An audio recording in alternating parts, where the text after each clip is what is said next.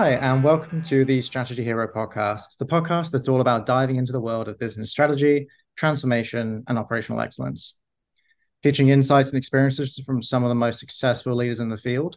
Today, I have a brilliant guest, a mentor, and a friend that I cannot wait to talk to, James Davies. James is a product leader who has held several leadership roles in four venture capital backed software startups, including uh, those roles being CEO, CPD, NED, and a chairman. Starting his career at KPMG, James has gone on to consult at some of the world's leading tech companies such as Broadcom, Dell, Oracle Sun, and NTT.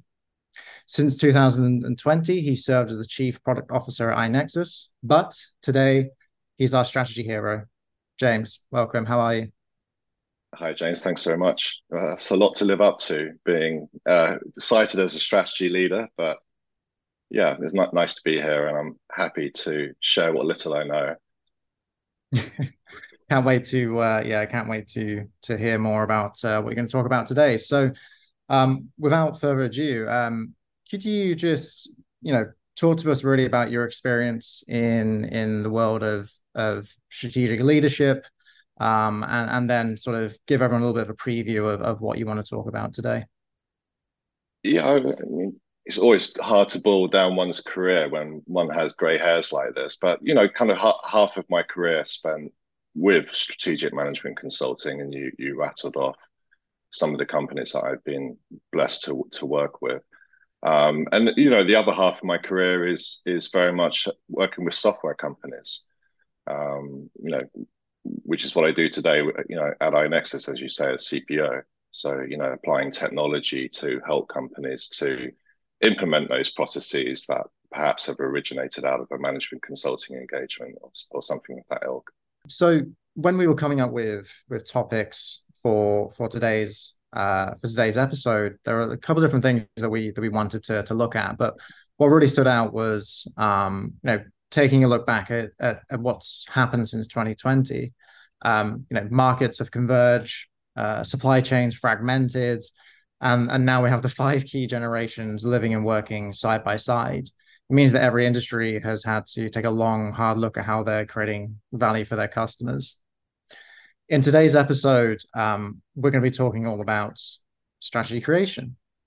So from the top james what are you seeing within organizations and, and i guess at an industry level um, that are trying to people that are trying to create strategies what are, what are the observations that you you've noticed talking to our customers talking to colleagues um, about how they're, they're they're approaching creation of strategy mm. you know and you you say 2020 and that's you know when things you know ostensibly began to fall apart and we got into this vicious uh, circle of uncertainty yielding volatility yielding uncertainty and you know, I think overwhelmingly, you know, what I've seen the last two, three years is the agenda has shifted from how do we best execute our strategy to, you know, what is our strategy? Um, you know what I'm like. Uh, you know, I tend to tend to be contrarian in, in some senses, and, and you know, and I think a lot of companies were caught sleepwalking with COVID, and uh, what COVID has brought to the marketplace in terms of uncertainty has put the agenda onto strategy as well as strategy creation, and uh, having that as a, as a means to be able to deal with that uncertainty, which kind of leads on to the next observation, I think, which is not only is the emphasis being placed on strategy creation alongside strategy uh, strategy execution, but those traditional methods that perhaps companies have still been been struggling to implement around annual strategic planning it's just blown out of the water. I mean, you know, it, it seems pretty clear now that maybe as soon as five years' time, 10 years' time, there'll be no concept of annual strategic planning. It will all be adaptive or agile, you know, pick your term depending on the literature you read or, or who you listen to. But that whole notion of, you know, it, it's not good enough just to plan a, a, year's worth of work and then check at the end of the year whether it's been done and whether it yielded results. It's now we live in a world where you review your strategy every quarter.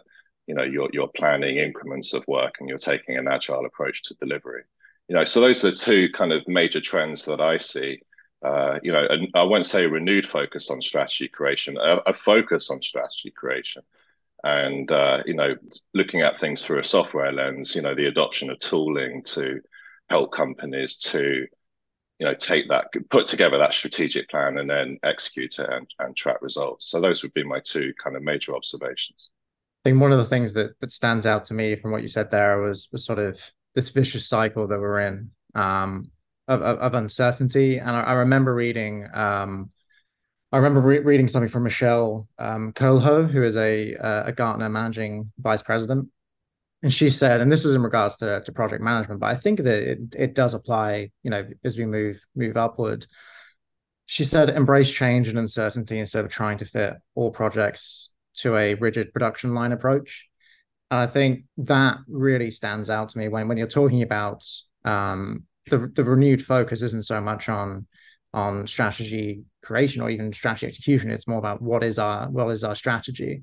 I think something that we see quite a lot of is that people do lose sight of what their strategy is. And I guess if you're at that top level, you really shouldn't lose sight of what that strategy is. But do you feel like it's common that that a strategy is just being set um, and you know it, it's being created in in sort of isolation from from you know operational reality and those people that are setting it aren't actually able to, whether that's because of the tools or having the resource or, or um, the capacity to to review that strategy on a regular basis. Do you think that's something that is starting to be recognized as a key challenge to delivering value?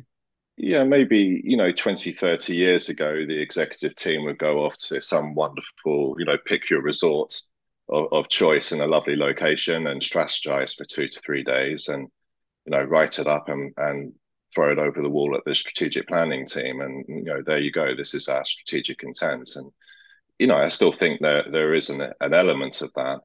Um, and and to what you said you know about projects i mean uh, you know that type of traditional project management approach is always going to be you know relevant in certain industries uh, you know in other industries where you know they they're able to take a different approach then they can take a much more kind of agile approach to you know to, to project delivery if you will when you mention agile approach to project delivery uh, and an agile approach to strategy, what do you consider that to mean? And what are your how, how have you come to that conclusion of that's you know that yeah. is where things should be heading? Yeah, I mean, you, you can chart agile over the last 20, 30 years as moving, you know, beyond software development, you know, into enterprise agile. Um, and so when I talk about agile delivery, really I'm talking about using the agile methods beyond just you know software or product development you know in, into other parts of your organization. You know, so you know commonly and commonly referred to as enterprise agile. So that's agile delivery.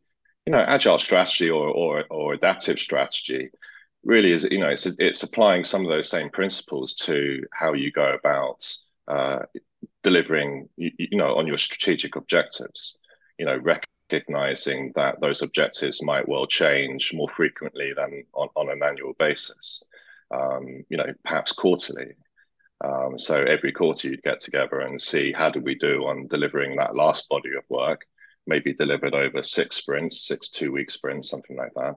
Um, seeing if anything's changed in in the internal external environment that might cause the strategy to change, um, and then you know plotting out the next quarter's work and now that's what I mean by agile strategy, which is you know very very different to laying out your stall for for the year's worth of work and tracking what might end up being the wrong projects, uh, you know, but not having those decision points in between. You know, which is a nice segue, of course, to strategy creation and and you know not just creating a strategy and and then forgetting about it. It's you know how how do you keep your finger on the pulse of, of executing that strategy you know, everybody mm. talks about executing the strategic plan, but at the same time, in parallel, you know, you've got to be surely, you know, monitoring your organization, your markets, your customers, your industries, the competition, um, you know, to ensure that your strategy is still relevant. And, and if it isn't, then you need to make that change. And you need to cap- capture that quicker than 12 months, you know, ideally three months. But mm. then you you know you bring another thing in, into into play, which is change. You know, it's all very well for us to espouse the need to, you know, potentially change strategic direction every every three months. You know, that's easier said than done, right? You know, mm-hmm. oil tankers taking 18 miles to to change direction. You know, big big bigger organizations in particular. Uh, you know, they're, they're going to struggle. You know, this transition is not going to be easy for a lot of companies, but it's going to be critical if they're going to survive. Absolutely, and I think back to a conversation that you and I had uh, probably two years ago, where we were talking about an agile approach to, to strategy, and um, just looking at a departmental level for, for for my marketing organization, making that shift to an agile um, adaptive approach hasn't been easy. There's a lot more that goes into it. There's a lot more that you have to you know ring fence time to to be able to dedicate to to reviewing the strategy. And there are times when yeah i i i aim for a quarterly but it sometimes ends up being a half year as we all know. Yeah. Um, when when we when we look at this um holistically what would you consider I mean, I know what I would consider, but I'm interested in know what you would consider are the common barriers and, and obstacles to creating a strategy and then if if we could look at sort of the review process after that, um, that would be interesting. Yeah, so you know, it's, it's a good question, and, you, and, of course, you know, my day job's around strategy execution, so this is all really just kind of observations from from what I've seen and read, uh, and and kind of experiences inside. Right, there's nothing better than than you know trying these practices inside to see what challenges you know customers might be faced or clients might be faced when trying to do the same thing. So, you know, we, we touched upon, uh, you know, the first two a little bit, you know, complexity and uncertainty. You know, we, we joke at my age that, you know, it, when you're young, life is simple. And, you know, in some senses, doing business was simple 20, 30 years ago. And, you know, things are different. Internal organizations are much more complex. You know, technology is more complex. The customer is more educated. You know, markets are shifting industries, in, you know, industry forces are accelerating. I mean, everything is is changing and creating complexity. And at the end of the day, you've got to wrestle that complexity to the ground. No, but that's easier said than done. So I think you know, complexity is one thing. Uh, you know, uncertainty. We we we talked about that. Um, you know, and and we talked about the negative side of it. You know, having to respond to changes in the internal or, or, external environment but you know it could be a positive thing. There could be some innovation that's coming from your r&d organization or a different way of doing things from a supply chain standpoint. And you know you want that innovation to bubble up to the surface. And then again if you've got that quarterly cadence of of uh, monitoring your strategy you can then take a step back and and see whether some of these new innovations and new ideas can, you know d- deserve to you know to to to move forward you know potentially at the expense of something else. So you know definitely uncertainty. I mean it is an uncertain world and it's uncertain doing business in this uncertain world and finding a way to manage that uncertainty i think is critical. Um, you know the next thing is not not unique to to strategy it's fragmentation of data you know if you've got to go hunting down data before you even discuss that data in order to see what the information and insight might be from that data you've just added weeks to your decision process. So you know being able to centralize that data uh, and even better than that you know keep that data current. And we'll come to that you know in a second when we talk about some of the other barriers. But you know not having that information so you can't make ready decisions um, have that data readily accessible and, and kept current. Um, you know, the next one would be time. Typically, a, a, strategy cycle can, you know, take two, three, four months, something like that, in cadence with, with you know, with a financial calendar. You know, there's there's a lot of time, um, and I think people are put off by that. You know, we just can't put our day-to-day jobs aside and and you know put that time, however important it might be, in, into developing strategy. You know, so finding the time to do it, finding the time to apply a little bit of rigor to strategy creation, I think is a, is a common barrier.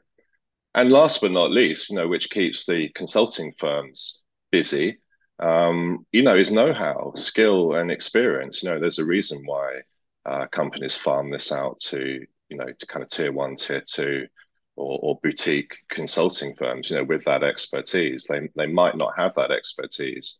So things that perhaps we all take for granted, in terms of models and frameworks and best practices and when to apply them and how to apply them and how to interpret the results. You know, unless you've been exposed to that, you don't necessarily have that knowledge or experience. So there you go. There's five five to get you going. Five barriers to strategy creation. That's what we should call them.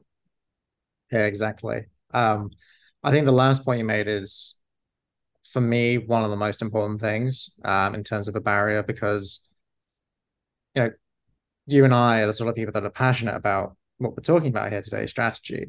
Um, and we've been fortunate enough to been around people that have taught us how to use these frameworks, how to apply um, the insights that we gain from from from using them.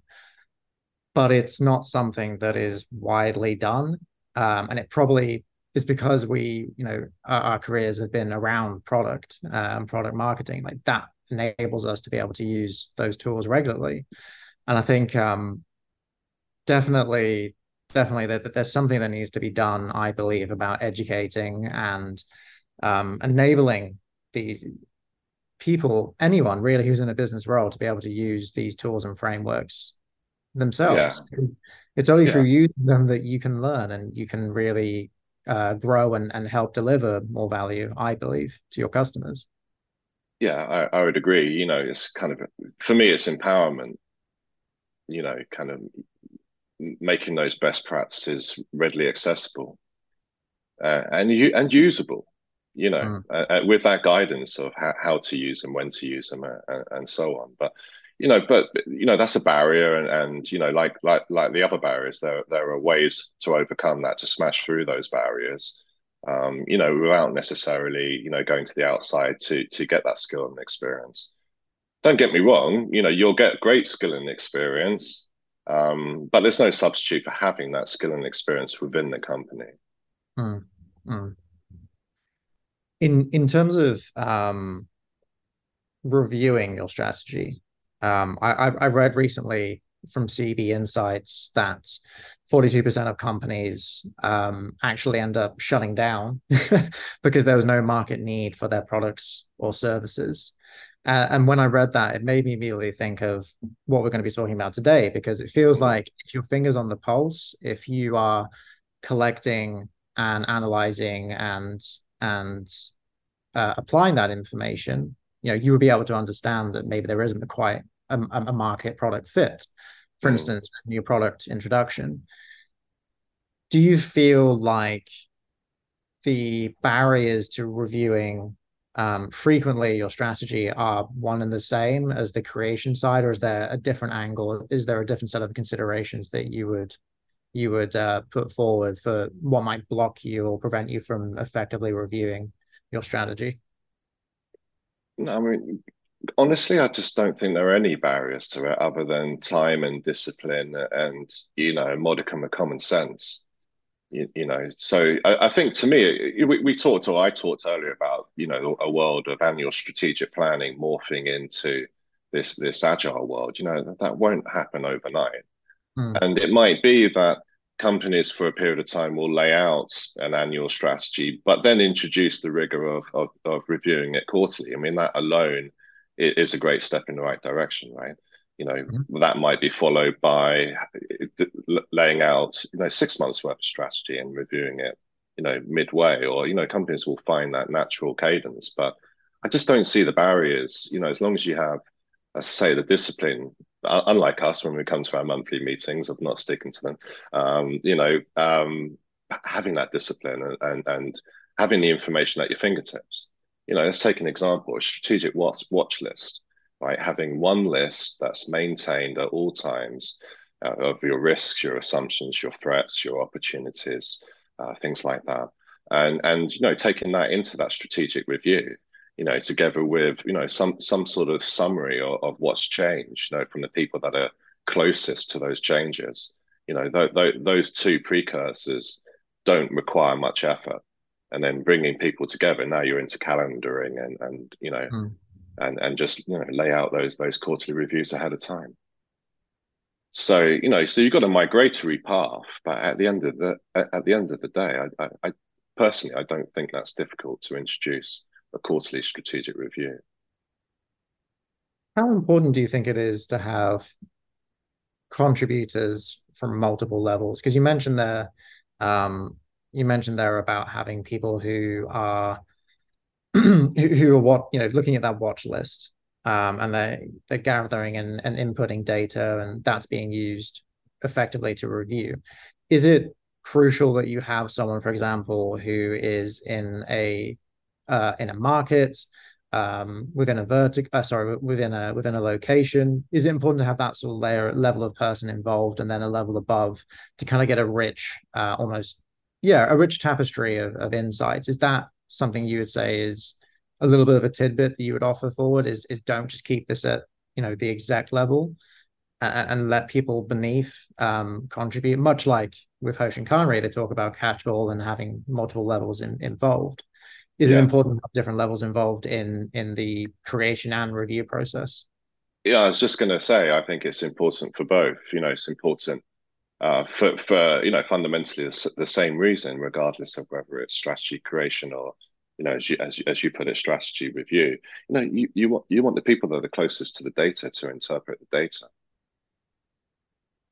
Yeah. You know, but at the end of the day, you can't have fifty or hundred people in, in, in each strategy review. It, it, would, it would be unwieldy and and you know it, it's not not a good idea. So um, I think the most important thing is the people who um, are interpreting that information that's presented to them on a quarterly basis are able to interpret it and, and see the insight and then be able to discuss it and then potentially take action on it.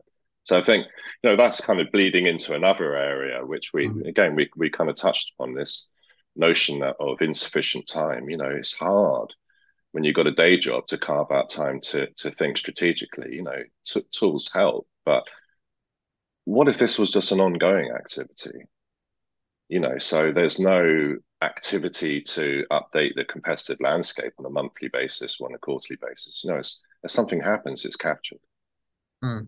Mm. when a new trend arrives it's captured in your you know if, if the size of one of your target markets changes it's captured you know you almost want to capture that real time why wouldn't you right if one of the barriers to strategy creation is a lack of insight due to fragmented data then you know that, that's that's one you can, can begin to solve so, but fundamentally, to answer your question, you know, you want those subject matter experts to be involved in it. You know, you can't have strategy created in isolation.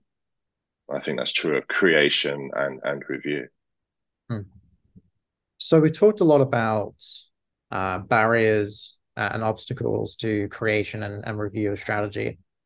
Um, I wouldn't, you know, I, I wouldn't be doing my job if I wasn't going to ask you what I'm about to ask you, which is that's all well and good, but how do you overcome them? You know, what what do organizations need to do in order to create a winning strategy?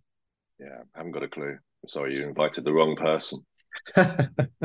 when you put me up there with Philippe and Pascal and Rachel and Frederick, and I'm, I'm kidding. You know, look, you know, let's unpack all of the you know best practices and models and, and you know tomes that are out there. I mean, you know, and, and let's look at the world through the lens of an OODA loop, right? So probably, you know, people listening to this podcast, Tom Boyd, US Air Force, observe, orient, decide, act. It's just a play on the P- PDCA cycle, but you know, kind of looking at the world through that lens, you want to observe what's going what's going on.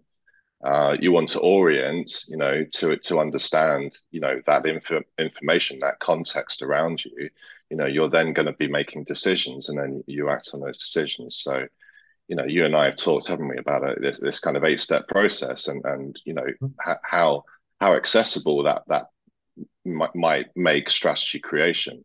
So uh you know should we run through the eight? Absolutely. Okay.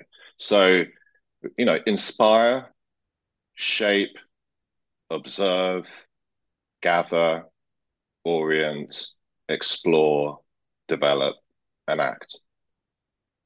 So you know, let's take let's take those from the top. So what what do we mean by inspire? You know, this is mission, vision, values. You know, what we want to be when we're grown up. You know, why why are we in in existence? You know, what are we trying to achieve? And you know, what are the values that are going to bind us together as an organization to give us the best shot of of of you know meeting those aspirations? So that's what we mean by inspire. And shape you know that, that's setting guardrails right? You know clearly you know we're in a software business you know even if there might be a fantastic opportunity in double glazing guess what? We're, we're not going to go pursuing it you know? So there are certain guardrails to you know help, help you determine what can and can't be you know be considered what will and won't be acceptable and and, and so on. So that's what we mean by shape. You know lay lay those out from from the beginning in terms of uh, you know, constraints, if you will, you know, constraints on on, strategic thinking. Um, observe, you know, that's kind of a, an easy one to talk about. Is it's it's a hard, harder one to do in practice, which is you know, look at your internal organization. You know, look at your external environments. You know, internally, what are your skills? What are your capabilities? You know, what are they today? Uh, how mission critical are they? How, how mature are you as an organization? You know, how prevalent are those skills across your organization? What's your organizational structure? Um, you know, so and then later on, you well, what are the skills and you know and and, and capabilities that we'll need in order to execute on our strategy? You know, how expensive will it be to to implement those and so on? So, you know, taking a look at the internal organization and for deep breath, looking at the external, you know, uh, environment. You, you know, what industries do you serve? What what markets do you sell into? Um, what do your where's the customer value? What are the customer? What's the customer experience? What's going on with the competition? What are the analysts saying? Um, what about our partners? What about influencers? So you've got this whole world out there of, of, you know things and people, things that are happening, and and you know people that need to be considered as stakeholders. So you know having some way of kind of making sense of that external environment, making sense of that internal environment, and then you know two steps down you know in this process we'll we'll we'll use that information. So that's kind of observe and then gather you know i think there are kind of two at least two aspects to this. One is you know let's go back to uh, agile strategy. You know how did we do in in you know in, in in the last strategic review let's say it's quarterly and taking some of those principles of agile of a retrospective you know, and and taking that information on board when when looking at uh, the body of work for the next quarter, um, and and strategic ideas. We talked about innovations earlier, you know, and this is another good reason to involve everybody. You know, the best ideas come from the ground floor typically. Uh, you know, people have these great ideas. You need to capture them, prioritize them, and, and you know, percolate them up to the surface and and and make use of them. So you know, some means of gathering and prioritizing those strategic ideas. And at that point, you're taking a second breath. You know, you've got all the pieces and parts that should help you to then, you know, decide your, your on your on your strategic position. You know, orient is is how we talked about it. So, you know, and and let's just take a simple example, SWOT. You know, armed with that all of that information, what are your internal strengths and weaknesses, and what are your external opportunities and threats? Okay, that now you you can start the process of strategy creation. You know, that's where you are. That's your strategic position. What are you going to do about it? What are the changes you're going to make? What are the things that you're going to aspire to achieve? How are you going to move the needle? And that's where you know you, you begin to explore different strategic options and you know conversely or symmetrically strategic challenges. You know it's great that you have strategic options to consider and you know different ways by which you can measure measure their their you know probability of success or you know whatever the case may be.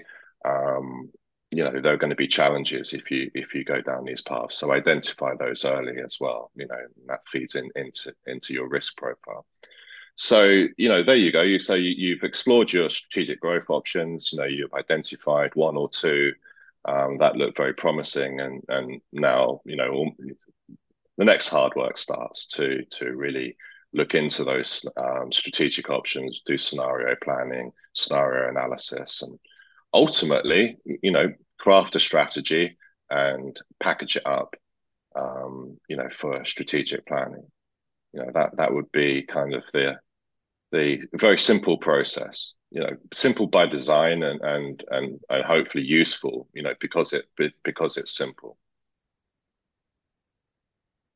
thank you by the way i think um there are lots of elements to that process but what it what it does from my perspective is that, and it's something that I I know I, I follow for sure. It, it, gives you the ability to look at look at it as a process, look at it as a step by step, um, and you know that in some cases you're going to have to be, um, you know, employing a SWOT analysis, uh, you know, conducting a VRIO analysis. You know, on the other hand, you're going to have to be making sure that you're you're effectively um, surveying the market and your your competitors and then all the way through to you know generating scenarios i think it, it brings in so many elements of what many people listening probably already do day to day but mm-hmm. it gives a, a, a very good structure to it as as you were as you were talking one of the things that i know that we've spoken about offline is, is about once you've created that SWOT for instance is is finding a way to prioritize your learnings do you think that a prioritization a classic prioritization that you might use or, or model sorry you might use for projects can be applied here in the sense of you know we have four strengths and we know that the first two are going to be you know they're, they're, they're the things that we absolutely should be building our strategy around mm-hmm. do you think that that prioritization is important um, and can you do this process without having prioritization prioritization there yeah, so to, to your second question, yeah, absolutely. You know, what we're talking about is, is you know, do, do you quantify those SWOT elements? You know, so you don't just create a strength, but you attach some sort of score, meaningful score to it. Uh, you know, maybe business impact, right? That would be a good one for a strength. Um, some of the strengths are going to yield a moderate business impact, and that's fine. And and some of your strengths might be yielding a monumental business impact you know so why wouldn't you capture that? It's it's you know in that case it's a single score which you know is relatively easy to do. Know how you then use that information is down to you know down to you and and and your maturity. And and i think what you're what you're hinting at and i would agree is you know start it off simple. You know eight steps or, or maybe for you for listeners it might be six steps it might be four steps it might be you know step seven should be step nine and you know whatever the case may be you know keep it simple and and, and start to introduce that discipline. Start to collect that information. Start to go on that journey you know to grow up with respect to strategy creation and to make the most of all of that learning uh, and you know body of knowledge that's out there on the web and in people's heads as to you know how you can you know how you can improve strategy creation. And you know on, on, that on that note you know just as an interesting aside you know you and i our day jobs are in the strategy execution domain. Um, you know and everybody talks about how important it is that you have you know great strategy execution otherwise you're you know you're going to fail to deliver. But hey newsflash you know if you don't have a decent strategy in the first place it doesn't really matter how good you are at executing your strategy uh, you know, you're not going to be successful strategically. So it is interesting going back to the beginning of this podcast and what we're saying about observations of what's going on. And I think people are grokking that, you know, this thing called strategy creation is is super important. It's mm-hmm. been a little bit neglected, or it certainly hasn't been done in an optimized, you know, structured way. Um, and you know, every, everything starts and stops with the strategy. But then, per our day jobs, it's great that you've got a strategy um, but you know, how do you go ahead and plan the implementation of that strategy across your 40 locations, you know, your 5,000 employees. And, and you know what, I, I would append going, going back again. So I'm, I'm, I'm your editing nightmare on this podcast, but, you know, go back to what I was saying earlier about, you know, five barriers to strategy creation. You know, I, I forgot one. It's, it's got to be communication. Mm. You know, it's got to be clarity and communication, the two C's, right? You, you've got to be able to express st- strategic intent really clearly so that people understand what you're trying to achieve. It sounds obvious, but and then at, at, the end of the cycle, it's like once you've done that, once, once you've gone through the process, guess what? You got to win the hearts and minds of your workforce. You need to be able to communicate that strategy so that everybody from the top floor to the shop floor understands it and, and how they fit into it and now we're bleeding into strategic planning and you know full circle back to our day jobs mm, mm.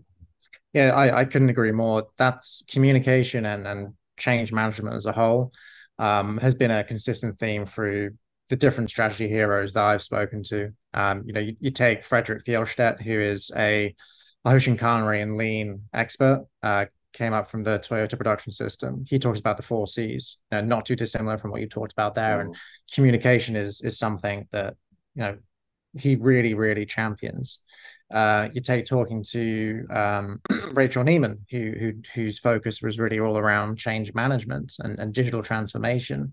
Again, win hearts and minds and do a great job communicating your intent and the benefits. And it's the same when we spoke to uh, Pascal Pascal Dennis, uh, who who really takes all of these concepts and talks about how you should be using them to drive innovation and, and build upon operational basics. Mm. Change management and communication is clearly a constant in in any area of um, strategic leadership. So, yeah. with that with that in mind, how do you how would you recommend that handover um, takes place? Like, what what's involved in the handover of we've created the strategy, now go and execute it? Is there is there a best practice that you'd suggest that that makes it easier, or is it a case of involving planners in that that eight step process that you talked about? Yeah, I mean, I, I, think all, all of the above, and you know, every company is going to do this, you know, slightly differently. Um, you know, it would be crazy not to involve the strategic planning team, you know, as, as part more than just a casual observer in, in, in, strategy creation. And you know, I would expect in mid to large size en- enterprises, you know, they're they're probably one and the same.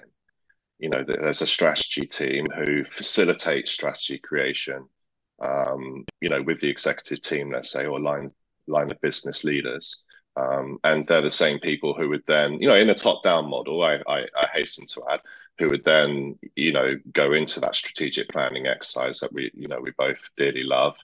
Um, you know, where where you're deciding, you know, how are we going to meet those objectives? What do we need to do in order to, you know, meet those strategic objectives that have come out of, uh, you know, strategy creation and and herein lies part of the answer, which is, you know, what's that line of demarcation? You know, theoretically, conceptually, it's it's a set of strategic objectives. Mm. It's got the color of the strategy behind it, but at the end of the day, it's a set of strategic objectives with some meaningful KPIs and you know some attainable but hopefully somewhat aggressive tar- targets. Uh, and then you know strat- strategic planning kicks in, and you know methodologies like Hoshin to drive alignment and not just Hoshin, other other models too. Yeah, I think that's the line of demarcation, and and you know just naturally they would both the strategic planning team would be involved in both. They're, I'd imagine they're they're one and the same people in a top down. Yeah, yeah. I I remember reading um, Hubert Joly's um, book. The the book um, talks about having a noble cause, and the noble cause isn't necessarily you're doing something philanthropic. It's you have a clear identity, you have a clear direction of your where you're going. And one of the things that I, if I dare say, I, I noticed as a gap in in his book was what we're talking about today. It's he was talking more about the execution side, not so much what we've been focusing on in terms of creation. Mm.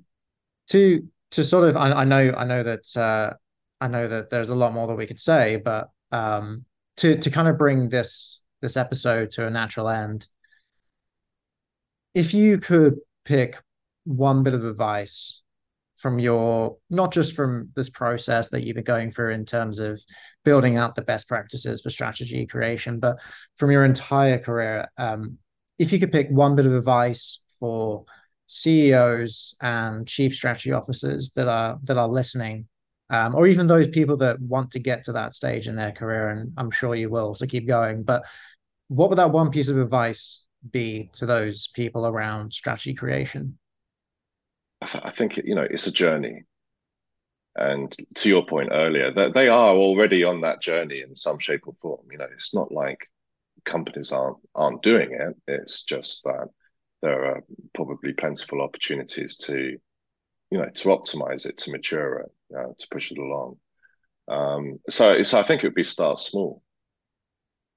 You know just set set modest goals um, and and embed embed that in the organization and and temper your enthusiasm um, and and just get you know what you and I talk about sometimes is the Bobby basics in place. Just get some basic structure, um, some basic rigor, some basic discipline, and I think this is true of any, uh, you know beyond this sphere as well, and and then build from there. You know, Rome wasn't built in a day, and I think you know change management is is difficult. You know, don't don't try and bore the ocean. You know, just just mm-hmm. start small, do, do that well, and then you know there are no end of resources and, and methodologies and frameworks and perspectives and learnings that you can you know that you can read about watch listen to um, you know to then take those next steps forward on, on, that on that journey or on that kind of maturity con- continuum you did say one it was lengthy but it was just still one i'm sure we could have a whole other episode uh, around around those little tidbits um, but thank you. I, I, I think that's that's invaluable um, to to our audience. And on the topic of, of taking the next steps in your journey, um, what I would recommend to anyone listening is is if you want to hear more from James, uh, James has written a lot around this subject, and I would definitely recommend that you head over to your search engine, Google or Bing or whatever that might be, uh, and type in iNexus blog or visit blog.inexus.com. Uh, and you can learn more about the best practices and actually get real insight that you can put into practice um, around strategy creation and, and, and, much more. But for now, uh, I want again, I want to thank you, James, for, for your time. I know that um, this is something that you and I have been talking about for a while, and I'm I've been really excited to to just prepare for this podcast, but actually to run through it has been um, yeah, it's been amazing. So again, thank you for for joining us um, on today's episode. Yeah, pleasure. It's been it's been fun. Thanks, James. Until next time, today uh, that has been our strategy hero, James Davies, and we look forward to our next episode. Thank you.